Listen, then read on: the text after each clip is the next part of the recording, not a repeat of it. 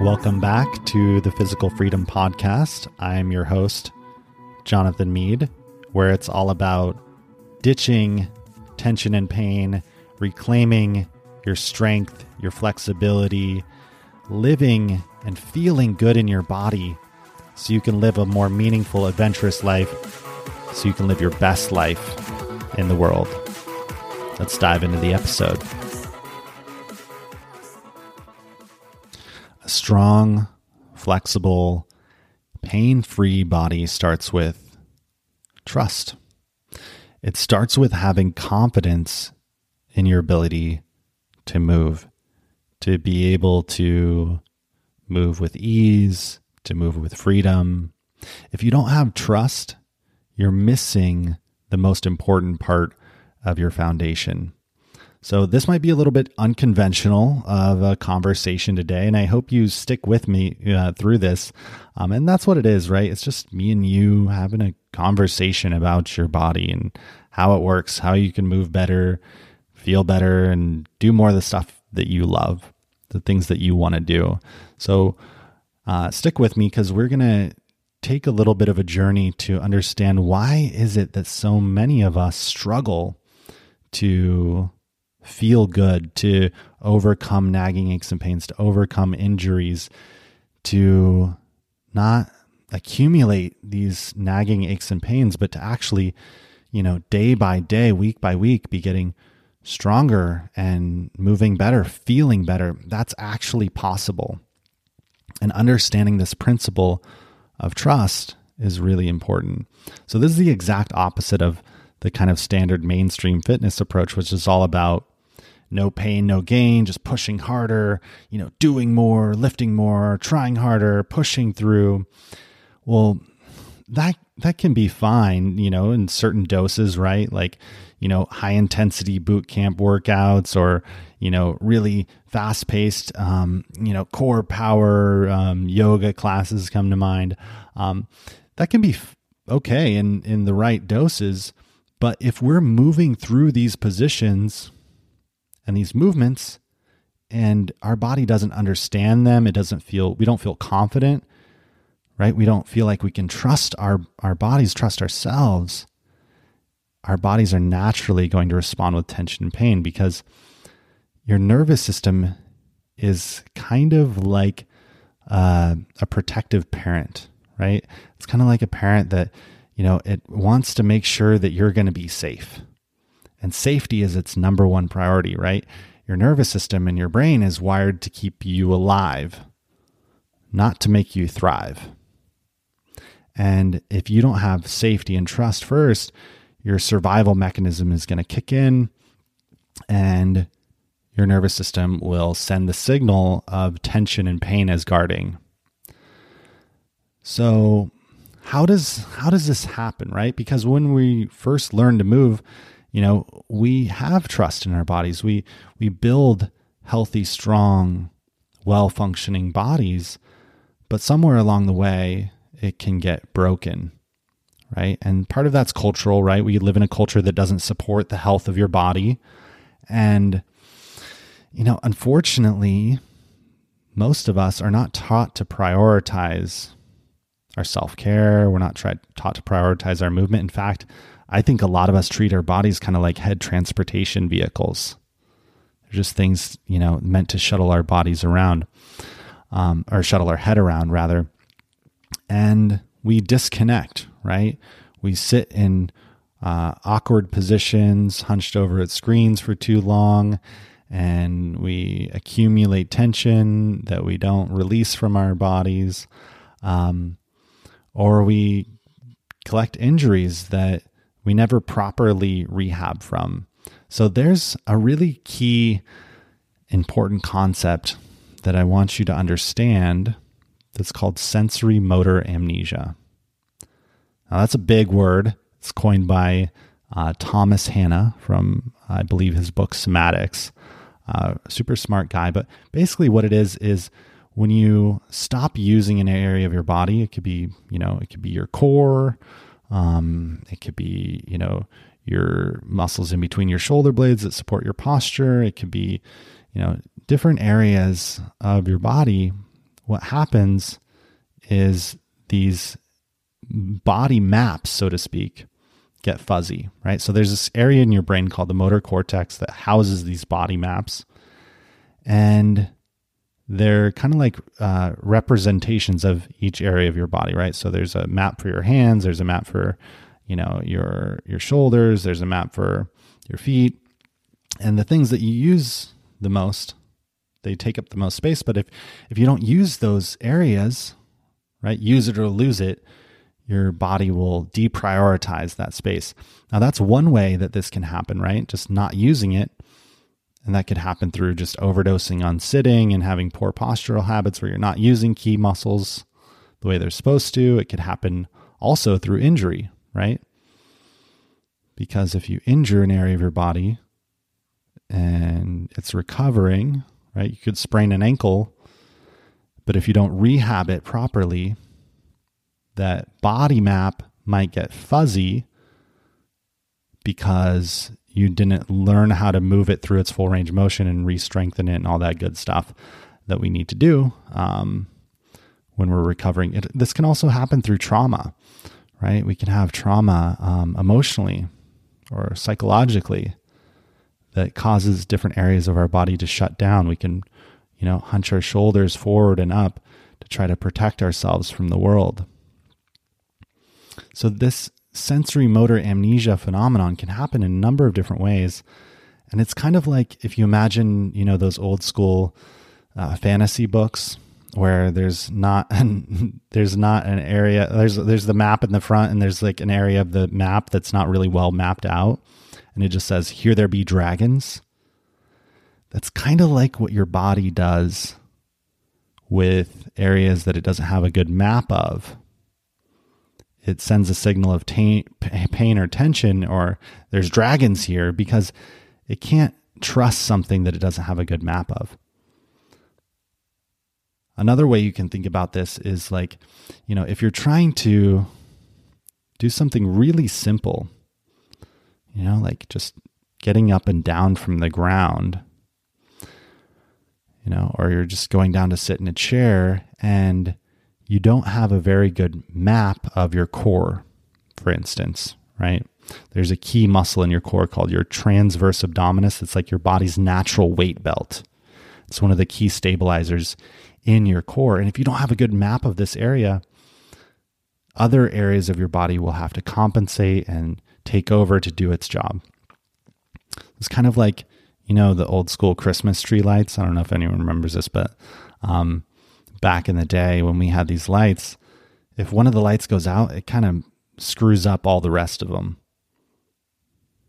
Right? So it's kind of like this in your body too. You need all the key players to show up and to be online and working properly. So this can happen a lot in the core. It can happen in other areas of your body, and it, it might be different for for you. But let's just stick with the example of the core because I think it's an easy one we can all understand. And you know, everyone talks about like you need to work on your core, you need to exercise your core. Um, everyone knows that the core is super important, but almost everyone seems kind of confused about it. And when most people think of the core, they think of these superficial muscles like the six pack muscles, the rectus abdominis or the external obliques. And those are important muscles, but there's a deeper muscle. Again, uh, I mentioned that big word TVA, transverse abdominis, is this muscle that wraps around uh, underneath those superficial muscles. And it's like your body's natural weight belt also connects to the diaphragm and connects to the pelvic floor. And when this muscle is not working properly, it can cause a whole host of other issues. It can cause, you know, your shoulders to round forward because you're not getting the support you need underneath it, and that can create shoulder and neck problems. It can create tension in your hips.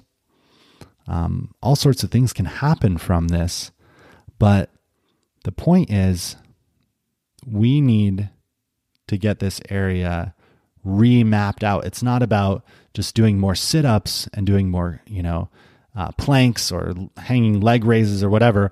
We need to work on reconnecting, remapping out that area of your body and clarifying those blind spots. And that's how we rebuild trust. So, a lot of people, when they think of, you know, I need to move more, get my body to, you know, I need to do all the fitness stuff, we tend to think of those explosive, high intensity movements or things like that. But what I found is it's actually much more useful to figure out what are your blind spots what are those weak points that are holding you back? Reconnect with those areas, rebuild trust in those areas. And then what's going to happen is your nervous system, again, it's like that protective parent. It's going to say, okay, you're, you're safe. I feel like you can control your core. You have the support there. Now I'm going to allow you to, say, for instance, squat down to a resting squat, and I'm not going to give you back pain because I feel like you can trust, I can trust you, right? Does that make sense? So a lot of people go on this kind of fitness merry-go-round that's like, unfortunately, it's really frustrating. I've been there myself, and you know, the clients that I work with, most of them have had this experience too. So if this is you, you're definitely not alone.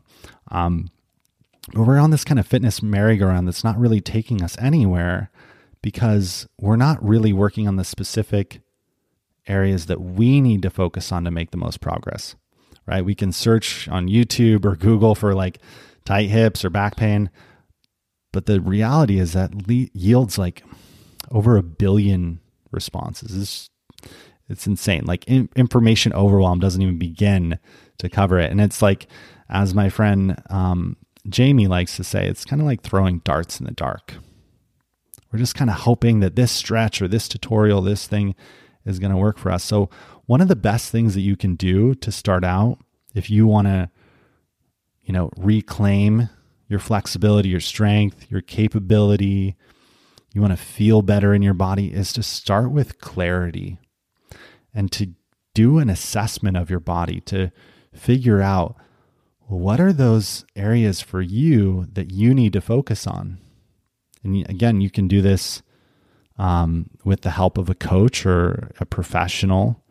You can also have a conversation with your own body and just tune in with yourself. Like, what is it that I need to work on and go through some different movements, some basic human movements, squatting, lunging, getting up from down from the ground, hanging, um, and I'm going to dive in more in actually the next episode of the podcast. So stay tuned for that of some key movements that are missing from mainstream fitness that if you incorporate into your routine, into your day, are going to make a huge difference for you.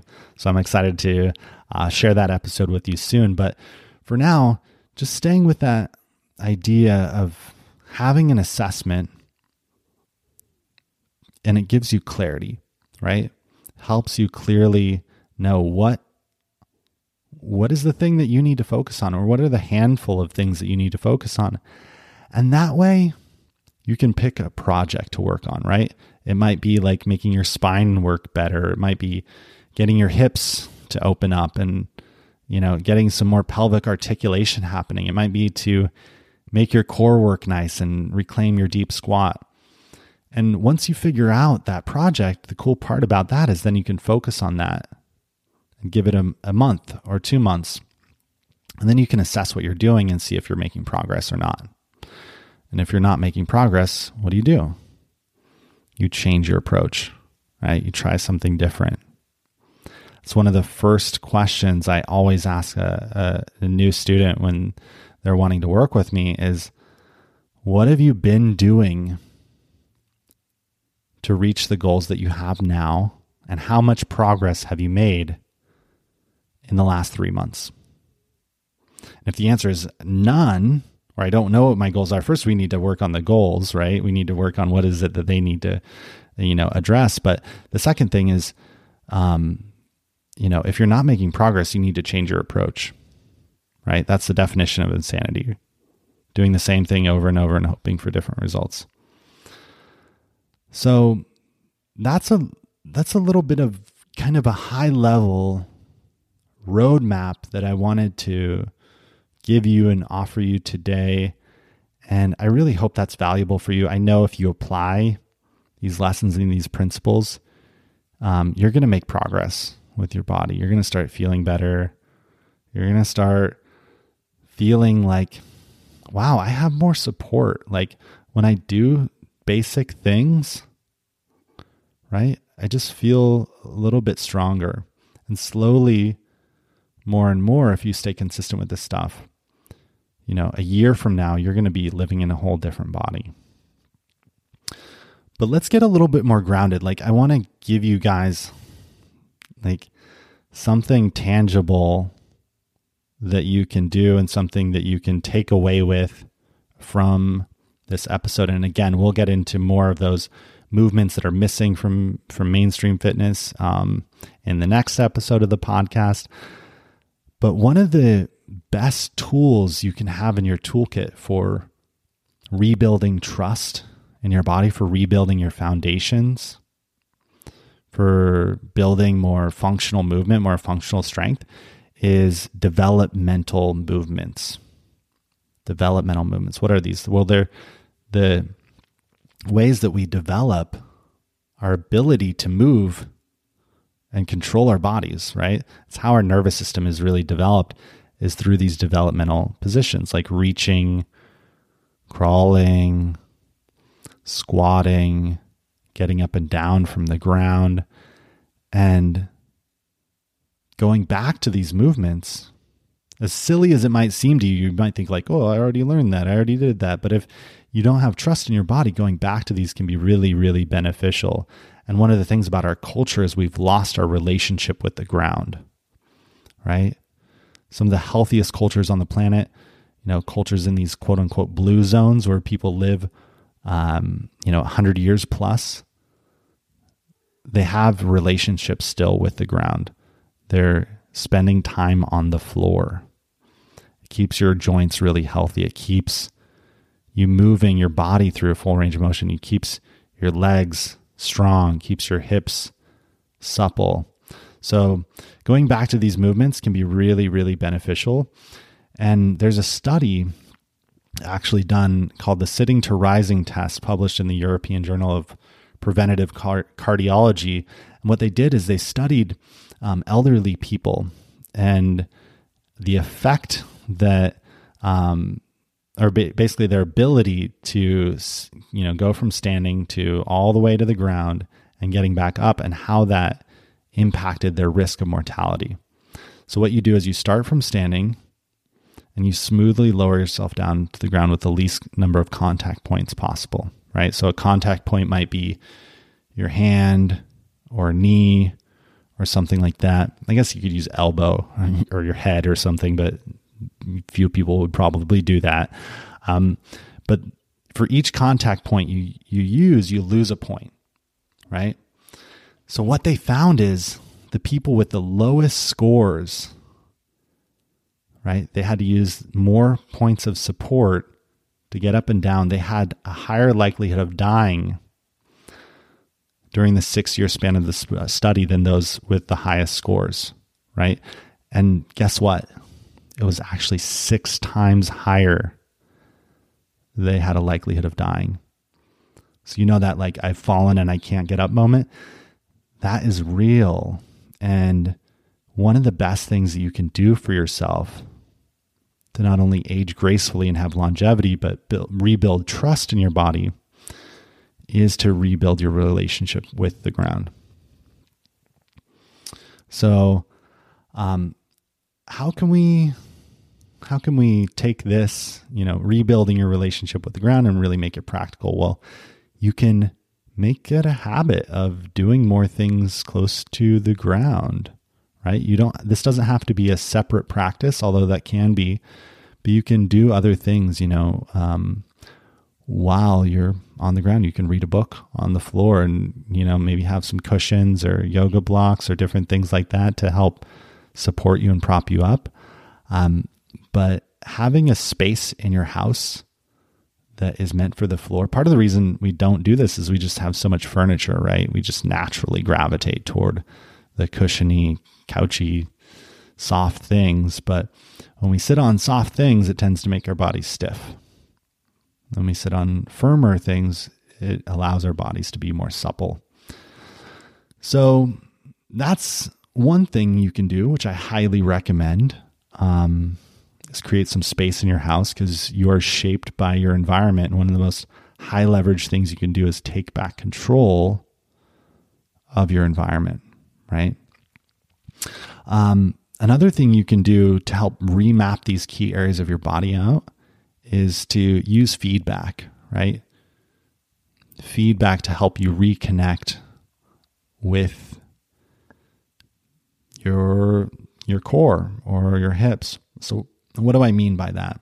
I mean using a wall to help you know where you're moving from or using the ground for feedback. It could also be um, reaching for a block, right? And having some kind of tactile feedback or having having your movement practice be more goal oriented, right? So rather than just stretching and holding a lunge, what if you stretched and hold a, held a lunge, but then reached to pick up a ball or a yoga block?